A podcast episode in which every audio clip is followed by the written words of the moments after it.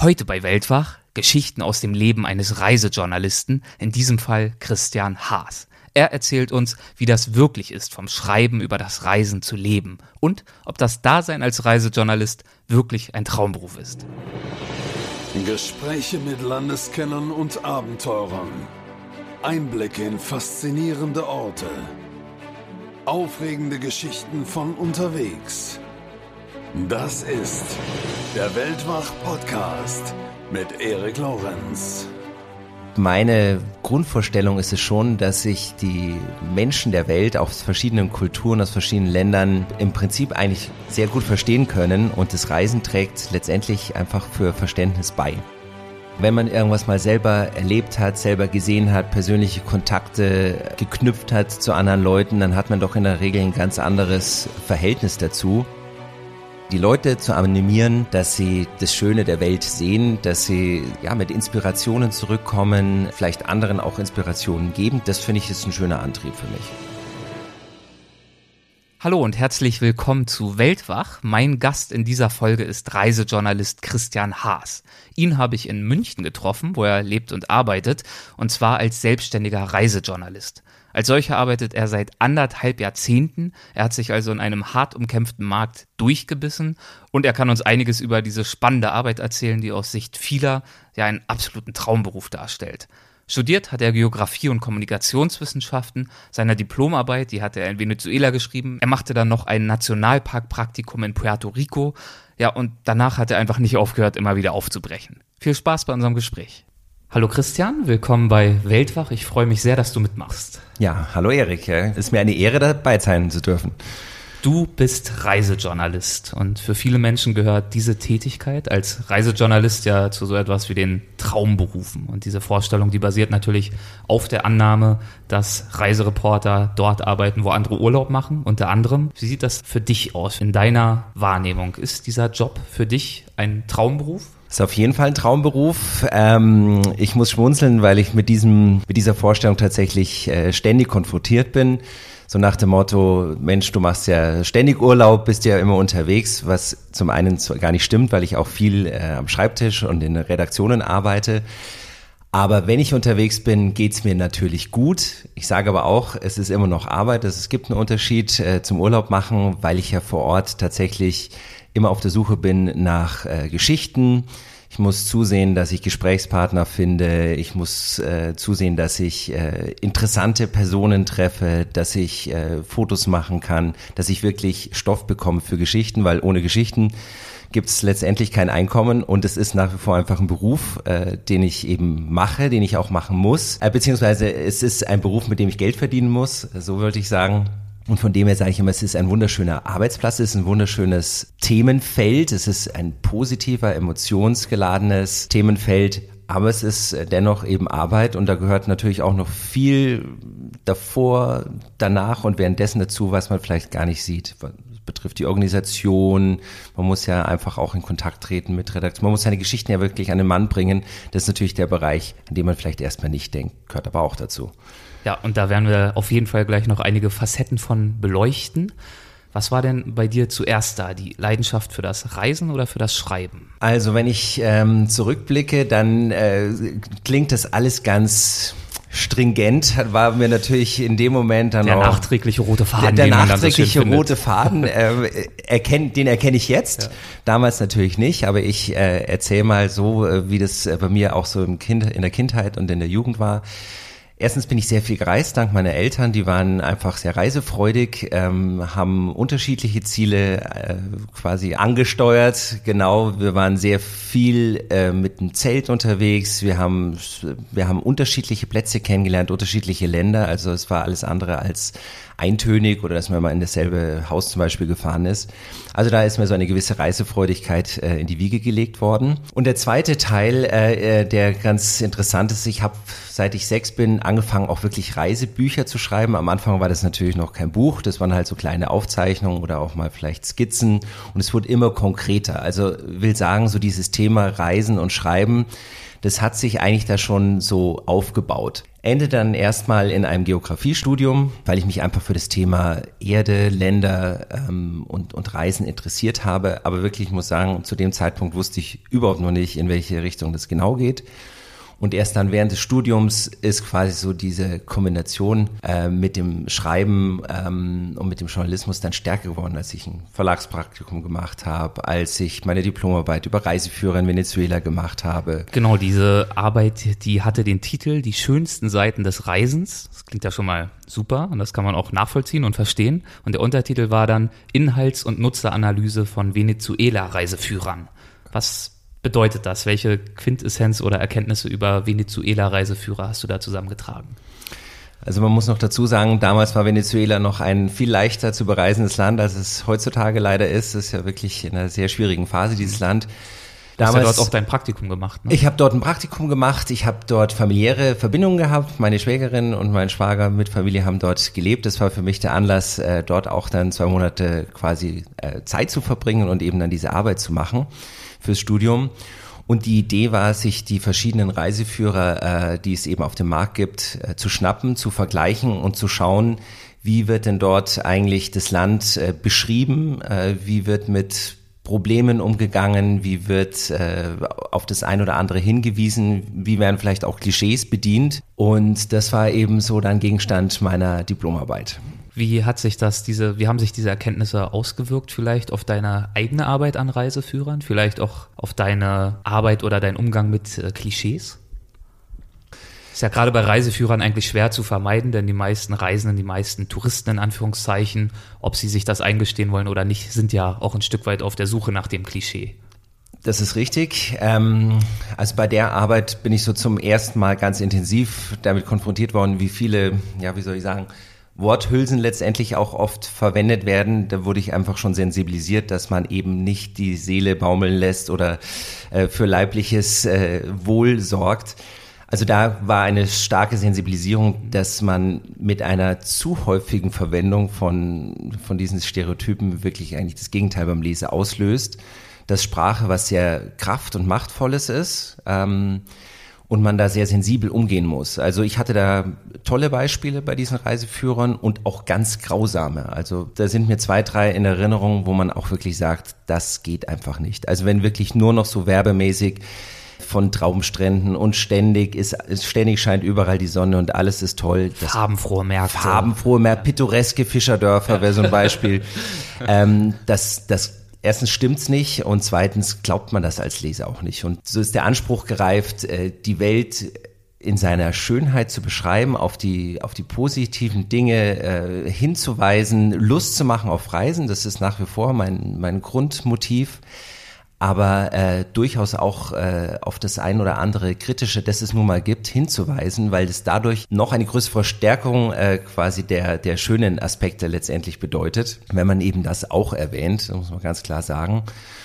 Du hast gerade angesprochen, dass das Lustmachen aufs Reisen eine deiner wichtigen Motivationen ist. Ähm, was glaubst du denn, warum ist es sinnvoll zu reisen oder warum motiviert es dich, anderen Leuten Lust zu machen, auf Reisen zu gehen? Also ich bin ein sehr harmoniebedürftiger Mensch oder ich schätze es sehr, in, in Harmonie zu leben. Und meine Grundvorstellung ist es schon, dass sich die Menschen der Welt aus verschiedenen Kulturen, aus verschiedenen Ländern im, im Prinzip eigentlich sehr gut verstehen können und das Reisen trägt letztendlich einfach für Verständnis bei will sagen, wenn man irgendwas mal selber erlebt hat, selber gesehen hat, persönliche Kontakte äh, geknüpft hat zu anderen Leuten, dann hat man doch in der Regel ein ganz anderes Verhältnis dazu. Trägt meiner Meinung nach in der Regel zu einem, zu einem, zum besseren Miteinander bei. Also das ist so ein, ein Aspekt, der mir prinzipiell gut gefällt. Den Leuten quasi, die Leute zu animieren, dass sie das Schöne der Welt sehen, dass sie selber rausgehen, nicht in ihrem eigenen Trott äh, verweilen äh, und nur ihre eigene kleine Welt sehen, sondern ja, mit Inspirationen zurückkommen, äh, vielleicht anderen auch Inspirationen geben können durch, durch die Begegnungen, äh, dass sie ähm, sehen können, wie es vielleicht auch geht. Von mir aus mit äh, weniger Konsum oder auf eine abenteuerliche Art äh, Dinge zu erleben. Das finde ich ist ein schöner Antrieb für mich. Wir waren bei deinem Geografiestudium äh, stehen geblieben. Wie ging es dann danach für dich weiter? Nach dem Geografiestudium ging es relativ ähm, schnell weiter mit einer Festanstellung beim Reisemagazin Globo. Da hatte ich vorher schon äh, ein Praktikum während des Studiums absolviert. Und äh, diese Festanstellung war damals für mich wie ein Sechser im Lotto. Ich war 27 Jahre alt, habe gerade ein kleines Baby zu Hause äh, gehabt. Äh, das war alles toll, quasi da so, wow, nach dem Studium, jetzt geht's los. Äh, Festanstellung Hurra war damals so eins der renommiertesten ähm, Blätter in der Szene. Und dann kam wirklich der Schock nach einem Dreivierteljahr, als äh, wirklich der ganzen Belegschaft mitgeteilt wurde, das Blatt wird eingestellt und zwar von heute auf morgen. Das war wirklich äh, herb, äh, dieser Moment. Und dann war für mich der schwierige Moment so, wie geht's denn nun weiter? Äh, weil diverse Vorstellungen bei anderen Verlagen, die verliefen also nicht erfolgreich. Also es ging jetzt nicht nahtlos weiter, weil das war mein erster Gedanke, okay, bewirbst dich woanders, äh, musste dann eben feststellen, diese Idee haben andere Menschen auch, so viele Plätze gibt's nun mal nicht. Und dann bin ich mehr oder weniger unfreiwillig äh, in diese Selbstständigkeit gerutscht. Am Anfang war das gar kein Masterplan, das hat sich dann wirklich so ergeben, dass ich eben gefragt wurde, ja, kannst nicht mal hier ein kleines Büchlein für uns machen auf selbstständiger Basis oder freier Basis. Äh, ich, damals habe ich viele Rezensionen gemacht für Amazon, ähm, gibt's heute gar nicht mehr. Damals gab es wirklich noch eine Redaktion.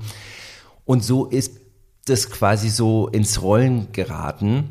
Gab auch noch ein Überbrückungsgeld äh, damals vom Staat, was äh, sehr geholfen hat. Und dann nach ein paar Monaten musste ich feststellen, das könnte doch eigentlich ein Weg sein. Und rückblickend muss ich sagen, ich bin dermaßen dankbar für diese Wendung, weil ich festgestellt habe, für mich persönlich ist das die ideale Art und Weise, so zu arbeiten. Wie schwierig oder leicht ist es denn heute vom Reisejournalismus leben zu können? Also die Frage ist ähm, einfach, die Antwort ist schwer. Ich kann sie ja vielleicht mal konkretisieren, dann können wir bestimmte Aspekte beleuchten. Was sind wichtige Erfolgsfaktoren, um das zu schaffen, von diesem Job zu leben? Also vielleicht noch, noch ein Satz dazu. Ja. Also äh, als Reisejournalist selbstständig zu arbeiten, ist kein leichtes Brot, um das mal äh, vorab zu sagen. Äh, es ist eben nicht damit getan, nicht zweimal im Monat irgendwo hinzufahren und dann einen Text abzuliefern. Das reicht beileibe nicht. Die Honorare sind einfach äh, überschaubar. Die haben sich definitiv auch nicht groß gesteigert in den letzten Jahren. Das ist einfach mal ganz objektiver Fakt.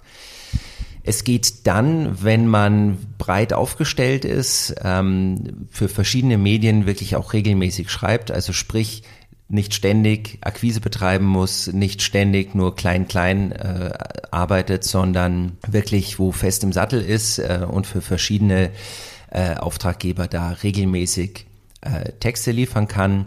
Ein zweites Stichwort ist äh, Zweitverwertung. Wenn man da gut aufgestellt ist, äh, ist es eigentlich das A und O. Ohne das geht's kaum, meiner Meinung nach. Wie gehst du daran, das zu ermöglichen? Mm, das heißt also, wenn man eben ein Thema bearbeitet, eine Geschichte bearbeitet, eine Reise unternimmt, hat man in der Regel einen Hauptauftraggeber, sage ich jetzt mal, für den man dann eben eine Geschichte im besten Fall vorab schon klar gemacht hat oder man hat eben tatsächlich den ganz konkreten Auftrag. Das ist schön.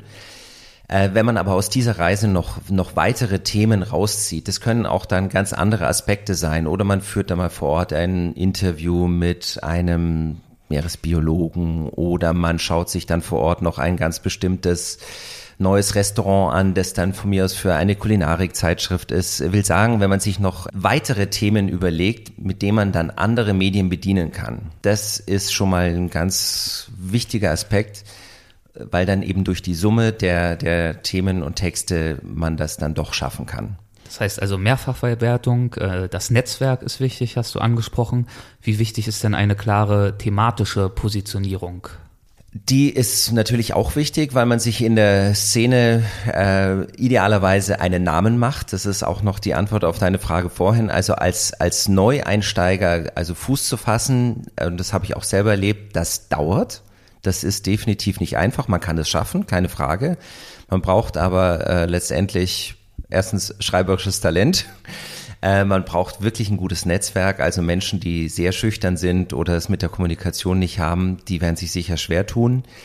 Wenn man mal eben Fuß gefasst hat, dann denke ich, kann man das, äh, kann man da gut sein Auskommen haben. Und es hilft sicherlich, wenn man sich thematisch oder geografisch spezialisiert. Einfach deshalb, wenn man zum Beispiel ein Sonderheft über Australien oder über Lateinamerika äh, macht, dann ist es eben gut, wenn man dann angesprochen wird und einen Ruf hat als von mir aus Australienkenner. Oder man ist spezialisiert auf bestimmte Themen wie Wellness oder Golf. In meinem Fall ist es Outdoor, Familie, Abenteuer. Das sind so meine Steckenpferde. Ich mache auch andere Dinge, aber da habe ich mich so ein bisschen ähm, konzentriert auf die Themen. Und wenn das eben auch Auftraggeber wissen, dann kommen sie halt eben auch gezielt mit solchen, mit solchen Vorschlägen und sagen noch, Mensch, du hast doch das äh, Buch gemacht hier über die Abenteuer der Welt wäre das nicht mal was, dass du hier uns einen Beitrag schreibst zum Beispiel oder ein ganzes Buchprojekt übernimmst, was ich auch tue.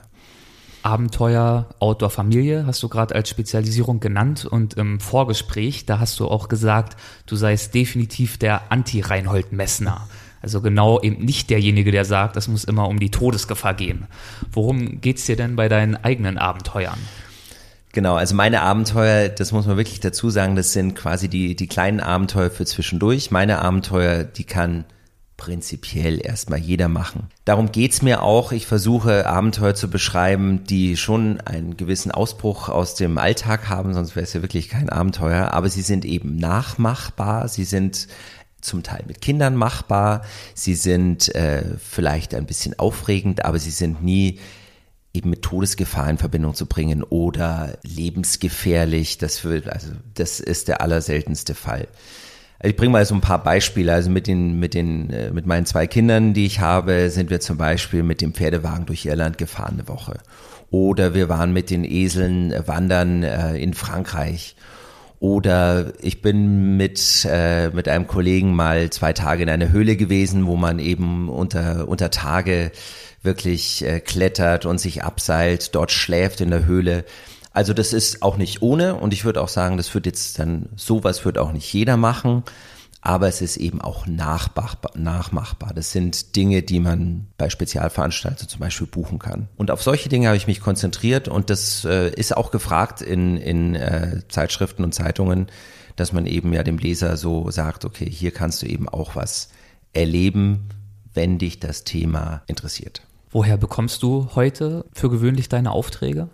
Ich habe ähm, einige besonders verbundene äh, Auftraggeber ja. Äh, für Abenteuer und Reisen, die bekannte Reisezeitschrift. Äh, da bin ich ganz stark aktiv. Da bin ich auch in der Redaktion, sprich, da bin ich als fester freier Redakteur, so ist quasi die Bezeichnung, äh, wirklich mehrmals die Woche auch in der Redaktion tätig.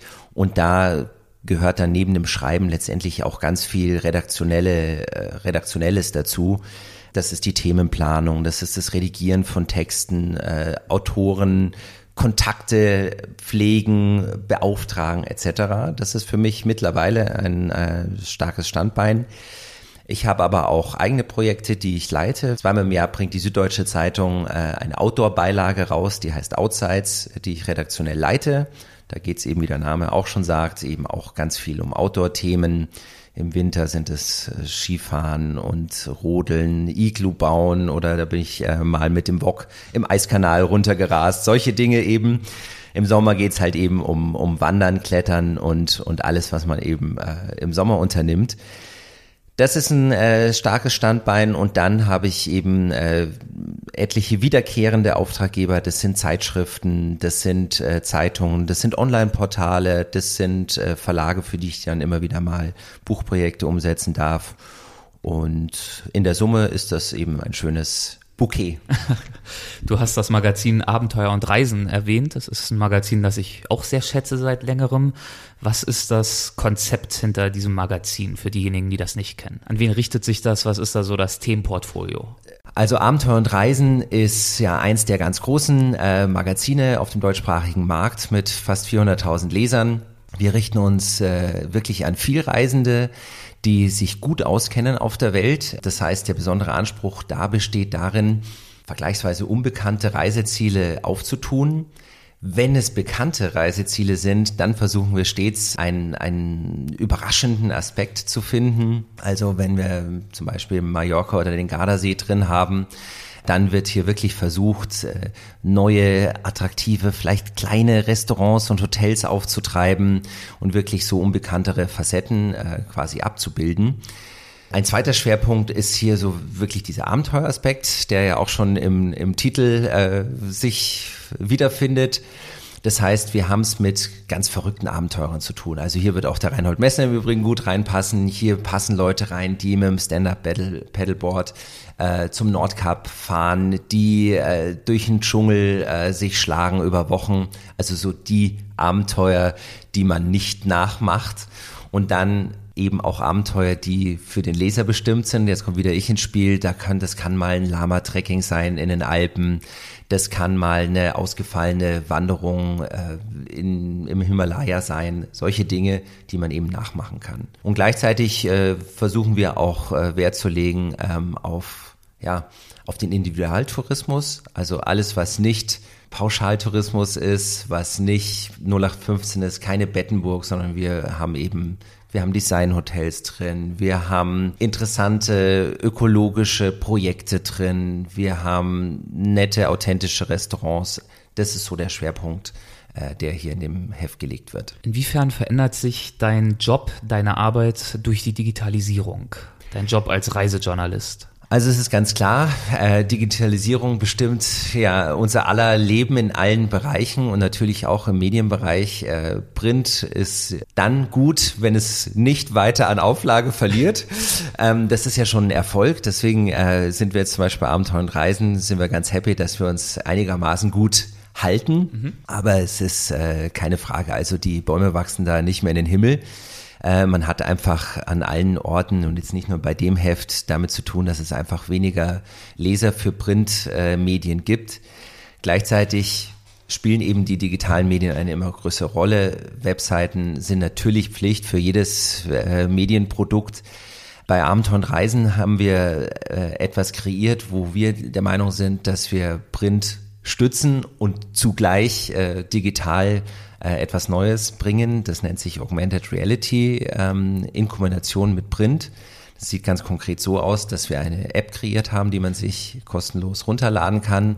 Und wenn man dann bestimmte Seiten im Heft scannt, das heißt, man hält sein Smartphone oder sein Tablet über diese Seite, dann erscheint ein digitaler Inhalt, ohne dass man eine Internetverbindung braucht. Das ist das äh, Besondere im Vergleich zum, zum QR-Code. Also man braucht keinen QR-Code irgendwie einscannen und dann kommt was, sondern es wird automatisch erkannt anhand äh, des Seitenlayouts. Ganz und genau. Und dann kommen zusätzliche vertiefende Inhalte. So eine Art Bilderkennung mhm. ist das eben und dann äh, spielt in dem Moment wirklich ein Film ab. Äh, es kommt eine vertonte Slideshow, es kommt ein 360-Grad-Panorama Panorama oder ein 360-Grad-Video. Also man hat ja all diese digitalen Möglichkeiten.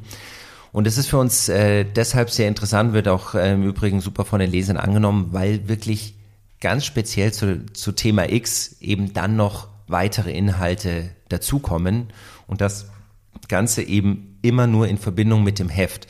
Es ist eben keine solitäre App, wo man das jetzt irgendwie noch unabhängig vom Heft konsumieren kann, sondern braucht eben das Heft. Sprich, wir stützen es damit auch. Das finde ich interessant, weil so ziemlich alle traditionellen Printmedien versuchen ja irgendwie den Schritt rein ins Digitale zu schaffen. Wenigen gelingt es. Und du hast ja gerade schon angesprochen, dass die App durchaus angenommen wird. Kannst du beurteilen, welche Art von Inhalten da besonders gut funktionieren oder was das Geheimnis ist, warum das jetzt bei euch anders als bei vielen anderen ganz gut funktioniert?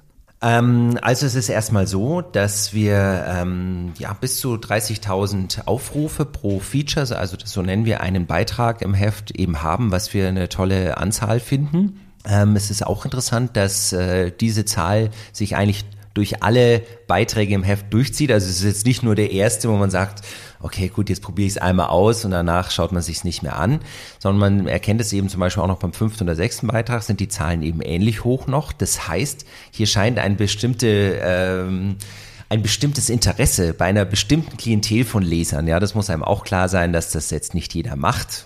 Schließlich kauft man ja das Heft, ist ja ganz klar. Aber offensichtlich gibt es hier eine große Anzahl von Leuten, die das dann auch auf mehreren Ebenen interessiert.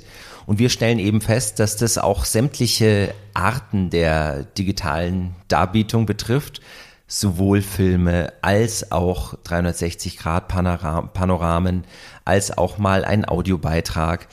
will sagen, es gibt jetzt gar nicht das eine Element, das jetzt besonders hervorsticht. Es scheint dann wohl hier eher so die Begeisterung der Vielfalt zu sein, dass man sich hier diese unterschiedlichen Beiträge dann gerne anschaut oder anhört. Du hast ganz zum Anfang schon ein bisschen davon gesprochen, was die auch herausfordernden Seiten am Reisejournalismus sind, dass du eben nicht auf Urlaubsreise gehst, es sei denn, du bist wirklich im Urlaub, sondern du bist unterwegs an schönen, an spannenden Orten, aber du bist halt auch wirklich im Dienst. Nehmen wir mal an, du bist irgendwo unterwegs auf der Welt und bist auf der Suche nach einem Thema für eine Reisereportage. Wie gehst du da vor Ort vor? Es gibt tatsächlich zwei Komponenten bei meinen Reisen. Die eine ist die Organisation davor, die, die Dinge, die man sich im Vorhinein überlegt, die man ähm, anleiert, die man organisiert, die man sich vorstellen kann, dass daraus ein Thema wird. Man trifft, man macht dann zum Beispiel Termine aus mit Leuten oder man legt sich noch von mir aus eine Aktion in den Tag X, um dorthin zu kommen. So. Das ist der eine Teil. Der zweite Teil ist eben der spontane Teil vor Ort, wo man dann auch wirklich wirklich vor Ort erst auch auf Themen kommt, die man vorab gar nicht ahnen kann.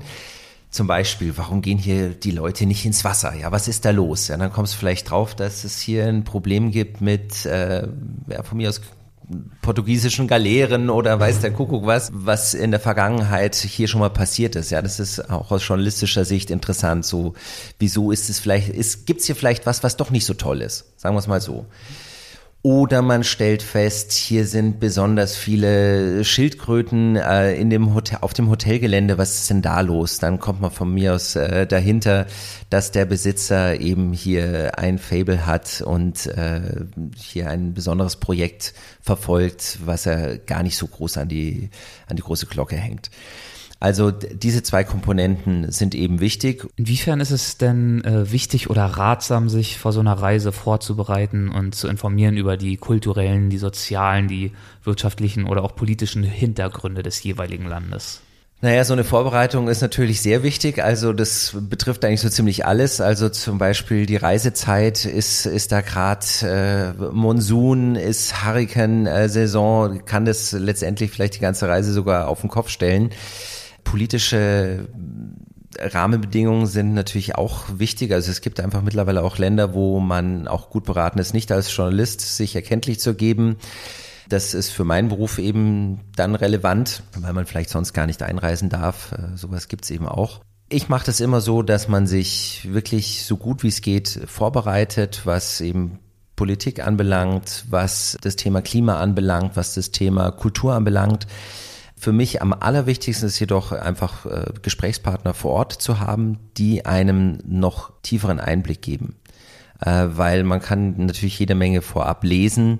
Am besten ist es wirklich mit den Leuten vor Ort zu sprechen. Fällt dir da ein beispielhafter Gesprächspartner ein, den du auf einen deiner ja, letzten Reisen getroffen hast und der dir so einen Einblick verschaffen konnte? Wir haben ja gerade zum Beispiel über die Höhlen gesprochen, äh, dass ich eben dieses Höhlentracking unternommen habe und da war ich äh, extrem dankbar, dass ich eben dann äh, mit dem Marcel Rother, so hieß der, jemanden kennenlernen durfte, der sich eben extrem gut dort auskennt, also so eine Art Höhlenhausmeister, das ist eine große Höhle, ist die zweitgrößte Europas, muss man dazu sagen, der dann auch wirklich alles weiß über die Höhle, über die Region, über die Leute, die äh, eben in der Region leben und das ist logisch, der kann dir dann alle möglichen Aspekte äh, und Facetten äh, dieses Themas auch darlegen. Der weiß auch vieles, was in den letzten 30, 40, 50 Jahren dort passiert ist. Das ist extrem wichtig, weil er eben dann auch, vor allem wenn man dann eben längere Gespräche führt, einem Ideen gibt, wie sich etwas entwickelt hat, wieso etwas so ist, wie es heute ist. Das ist extrem wertvoll. Da kannst du in deinen Beiträgen dann natürlich aus dem Vollen schöpfen. Hast du denn bestimmte handwerkliche Tipps oder Tricks, die du anwendest, um bei Lesern Neugierde zu wecken? Neugierde auf den Beitrag, Neugierde auf das Thema? Also ich habe ja jetzt wirklich viel mit ähm, äh, Reisetexten zu tun und man, man guckt ja auch immer, was die Konkurrenz macht. Und mit jedem Jahr merke ich mehr, wie, wie wichtig eben die Sprache ist. Ein Tipp ist einfach nicht so diese stereotypen Formulierungen zu verwenden. Ich habe es an, anfangs schon mal erwähnt. Ähm, es gibt so ein paar Signalbegriffe, die wirklich so einen Reflex bei mir schon auslösen, dass ich mir denke, okay, das ist entweder unglaublich oberflächlich oder es ist vielleicht sogar ein PR-Text oder es ist einfach äh, schlecht gemacht. Das sind die pittoresken Fischerdörfer. Das ist, wenn irgendwas ständig überall ein Traumstrand ist. Oder wenn äh, ja eben so dieses Seelebaumeln, das ist für mich auch so ein rotes Tuch. Also wenn man da schon mal Wert auf Sprache legt, wenn man irgendwie versucht mit einem szenischen Einstieg äh, zu kommen, weckt es in der Regel äh, die Lust am Lesen. Also wenn man nicht chronologisch vorgeht, das ist zum Beispiel auch so eine Sache, die ich persönlich gar nicht mag. Wenn jemand anfängt, äh, ja, und dann sind wir da angekommen am Flughafen, dann sind wir erstmal ins Hotel und dann ging der Ausflug los. Also das ist auch so ein Totschlag. Direkt einsteigen. Bitte? Direkt einsteigen mit dem eigentlichen Erlebnis. Ja, das, und das ist manchmal dann auch wirklich schwierig, wenn man quasi so chronologisch hüpft in seiner Reise, weil man beschreibt von mir aus eine Szene, muss aber eigentlich dazu noch ein bisschen was erklärt haben. Also das ist dann so eben die Kunst. Man kann auch mal einen ganz anderen Aufbau äh, letztendlich wählen, dass man wirklich das Pferd von hinten aufzäumt, dass man einfach so eine Reise mal ganz einfach andersrum erzählt oder mal es aus, ich habe es auch mal gemacht, aus der Perspektive des Kindes schreibt. Ich habe ja erwähnt, ich habe auch viele Familienthemen ja bearbeitet äh, und tue es auch immer noch dass man mal eine Geschichte aus der, aus der Perspektive eines sechsjährigen Kindes schreibt, zum Beispiel, oder dass man mal nur Leute zu Wort kommen lässt, also dass man ganz viel äh, direkte Rede hat. Wichtig ist für mich immer, dass äh, ein roter Faden erkennbar ist, dass der sogenannte Vorspann, dass der schon klar macht, wo es hingeht. Das klingt jetzt wie äh, aus so einem Workshop für für Journalisten. Ist ja okay, ich habe dich ja gefragt. Aber äh, ganz viele beherzigen das nicht und das führt dann dazu, dass man viel zu viel erzählen will letztendlich und man eigentlich gar nicht mehr äh, das Auge auf das Wesentliche werfen kann. Ich habe mir so einen Vorspann-Text von dir hier auch notiert. Der ist erschienen bei Abenteuer und Reisen. Da hast du an einem mehrtägigen Survival-Kurs teilgenommen und hast in diesem Vorschau-Text oder in diesem Intro-Text geschrieben, Fischzubereitung mit Holzkeule und Messer, Schlafplatz richten mit Fichtenzweigen, Feuer machen mit Funkenstab und Tampon. Im Survival Camp wird einem nichts geschenkt, außer viel Wissen, Denkimpulse und eine neue Sicht auf die Natur. Ich finde, das ist so ein Beispiel, das macht ja einfach direkt Lust zu erfahren. Man merkt, okay, hier geht es wirklich um Abenteuer, hier geht es aber auch um das, was dahinter liegt. Welche Impulse hat dir denn zum Beispiel und auch welche neuen Sichtweisen dieser, dieser Workshop vermittelt? Also erstmal danke für, für dieses Kompliment. Also da krieg ich gleich Gänsehaut, wenn du das so vorliest. Nein, also Spaß beiseite. Ähm, dieser äh, Survival Workshop war eine tolle Sache war für mich auf der anderen Seite auch nicht ganz neu, weil ich als Jugendlicher äh, bei Pfadfindern war, habe da also schon äh, einige äh, Zelterlebnisse gehabt und war da auch viel in der Natur unterwegs mit äh, Gleichaltrigen und das war überhaupt eigentlich eine der schönsten Zeiten überhaupt in meinem Leben. Also von dem her war das für mich nicht ganz neu. Andererseits war es ganz neu, wie das jetzt eben für äh, für Erwachsene quasi vermittelt wird. Äh, in dem Fall war das hier ein, ein Bundeswehrausbilder, ein äh, sehr netter, aber halt doch auch sehr strukturierter äh, Mensch, der das äh, eben zwölf Jahre äh, gemacht hat mit seinen Rekruten. Also dementsprechend strukturiert ging der, ging der junge Mann davor und hatte eben enormes Wissen tatsächlich äh, und hat uns in zwei Tagen also extrem viel äh, beigebracht. Äh, das ging wirklich vom äh, ja, Fisch töten und ausnehmen über äh, Feuer machen ohne jegliches Feuerzeug und Streichholz bis hin zu äh, Fallen bauen für Biber und Ratten. Nicht, dass wir das jetzt wirklich dann gemacht hätten, keine Angst. Aber äh, einfach mal so einen Einblick zu bekommen, wie es denn wäre, wenn man das bräuchte, äh, das war doch sehr interessant. Und äh, nach den zwei Tagen war, also es ging auch meinen Kollegen und den anderen Teilnehmern so, waren wir wirklich randvoll mit Infos und haben dann gesagt, so jetzt äh, müssen wir das alles erstmal verdauen und hoffen, dass es nie so weit kommt, dass wir zum Beispiel eine Rattenfalle wirklich aufbauen müssen. ähm, hast du denn im Reisejournalismus Vorbilder? Ja, selbstverständlich. Ähm, Im schriftstellerischen Bereich ist der Helge Timmerberg für mich einfach nach wie vor äh, leuchtendes Beispiel. Also was der Mann alles äh, zu Papier bringt und wie er es zu Papier bringt, ist für mich einfach unerreicht. Da sitzt jeder Satz. War ja auch schon bei Weltwach zu Gast in Folge 27, wer da mal reinhören möchte. Was schätzt du an ihm so? Du hast gerade schon angefangen, es anzudeuten. Was mir an dem Helge Timmerberg einfach sehr gut gefällt, ist, dass er wirklich äh, sich traut, äh, an, an Orte zu gehen oder auch in, in Lebensbereiche, die ähm, wirklich alles andere als alltäglich sind. Er war ja äh, im Himalaya und in Brasilien und hat es mit Orten und Personen zu tun gehabt, die jetzt alles andere als äh, aus dem Reisekatalog sind. Und äh, einfach auch diese Grenzerfahrung und dieser Humor, den er da, dabei hat, auch diese Lebensphilosophie in Kombination mit diesem Reisethema finde ich sehr äh, unterhaltsam und inspirierend einfach. Du hast mal für das Magazin PM Fragen und Antworten einen Text geschrieben mit dem Titel Wie verreisen wir in 20 Jahren? Was sind denn deine Vermutungen, wie unsere Reisetätigkeit zukünftig aussehen wird? Also es gibt auch hier wie immer mehrere Tendenzen. Äh, zum einen muss man feststellen, die Welt reist immer mehr, weil sich auch die Leute das einfach mehr äh, leisten können, äh, was ja erfreulich ist. Erst zum, zum einen will sagen, es wird sicher eine große Anzahl von Leuten geben, die ja, mehr oder weniger ähnlich verreist, ich nenne es jetzt mal pauschal verreist, an Orte, die so sozusagen als schön gelten, ja, sagen wir es mal so. Die entsprechende Infrastruktur haben. Genau. Ja. Also die, diesen, diesen Teil des Tourismus wird, wird es sicher nach wie vor geben. Es wird sicher Regionen geben, die sehr stark äh, Leute anziehen und eine entsprechende touristische Infrastruktur danach sich ziehen.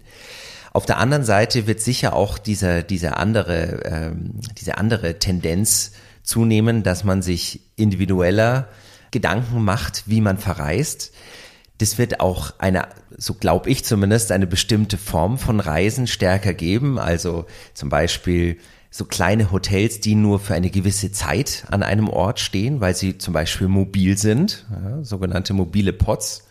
Äh, gibt es auch schon Ideen, da gibt es auch schon Beispiele, die eben, äh, wie soll ich sagen, stattfinden. Also sprich, diese Hotels sind nur für ein, zwei Jahre an einem Ort und werden dann wieder komplett verschwinden und woanders aufgebaut.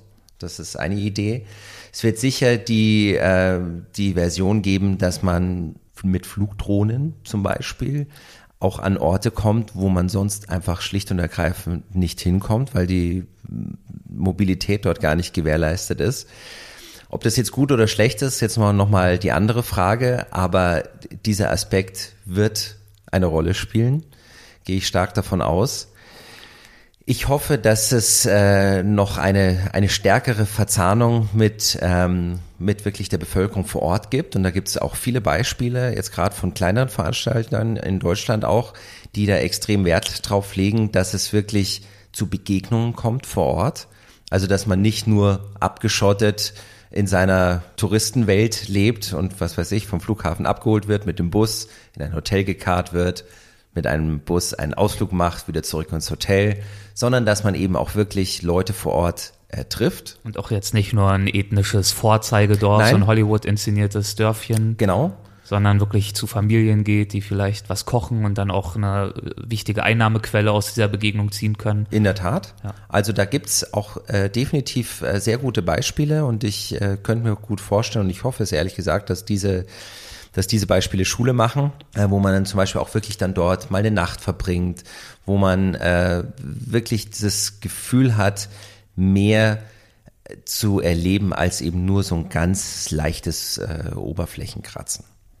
Ja, spannende Entwicklungen, die sich da abzeichnen. Du wirst das ja in der einen oder anderen Form journalistisch miterleben und mitbegleiten. Wo können denn unsere Zuhörer am besten mehr über dich erfahren oder vielleicht auch mal den einen oder anderen Text von dir lesen? Also wie erwähnt, äh, arbeite ich ja eben äh, viel und regelmäßig für Abenteuer und Reisen, wo auch äh, regelmäßig äh, Texte von mir stattfinden, auch auf der Website abenteuer-reisen.de. Dann kann man viel von mir lesen, äh, eben in dem erwähnten SZ-Beilagenmagazin Outsides in äh, PM Fragen und Antworten, in dem Heft Ventura, in bei Merian habe ich verschiedene Bücher gemacht. Ähm, ich schreibe viel für diverse Tageszeitungen vom Hamburger Abendblatt über den Weser Kurier bis äh, zum Münchner Merkur, wo ähm, ich eben auch dann Texte drin habe. Ich bin ja auch äh, Mitglied äh, einer sogenannten Journalistenpartnerschaft, die nennt sich SRT wo sich Reiseschlussjournalisten äh, zusammentun, um dann ihre ähm, Texte zu vermarkten. Und über dieses, über diese Plattform erscheinen dann eben viele Texte bei mir auch dann zum Beispiel bei Spiegel Online oder bei T-Online oder in, in anderen Publikationen. Manchmal weiß ich es ehrlich gesagt gar nicht, ja, weil das quasi so eine Vielzahl von, von Medien angeboten wird. Und wer will, greift zu und gibt mir dann im besten Fall Bescheid, wenn er da was publiziert hat. Klasse, ich bedanke mich herzlich für das Gespräch und die interessanten Einsichten in deine Arbeit. War schön und hat Spaß gemacht. Vielen Dank. Ja, ich bedanke mich auch. Mach's gut. Tschüss. Ja, servus. Das war Reisejournalist Christian Haas. Ich hoffe, die Episode hat dir gefallen. Nächste Woche gibt's mein Gespräch mit Stefan Meurisch. Er ist zu Fuß 13.000 Kilometer bis nach Tibet gelaufen. Eine wirklich spannende Folge. Um davon zukünftig keine zu verpassen und auch schon vor allen anderen zu erfahren, wer einige der kommenden Gäste sind, kannst du dich natürlich nach wie vor auch immer noch für unseren Newsletter anmelden auf www.weltwach.de. Vielen Dank und bis bald.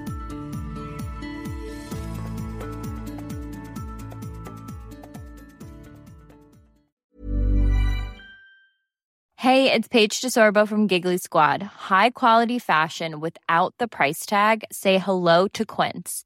I'm snagging high-end essentials like cozy cashmere sweaters, sleek leather jackets, fine jewelry, and so much more. With Quince being 50 to 80% less than similar brands. And they partner with factories that prioritize safe, ethical, and responsible manufacturing. I love that. Luxury quality within reach. Go to quince.com slash style to get free shipping and 365-day returns on your next order. quince.com slash style.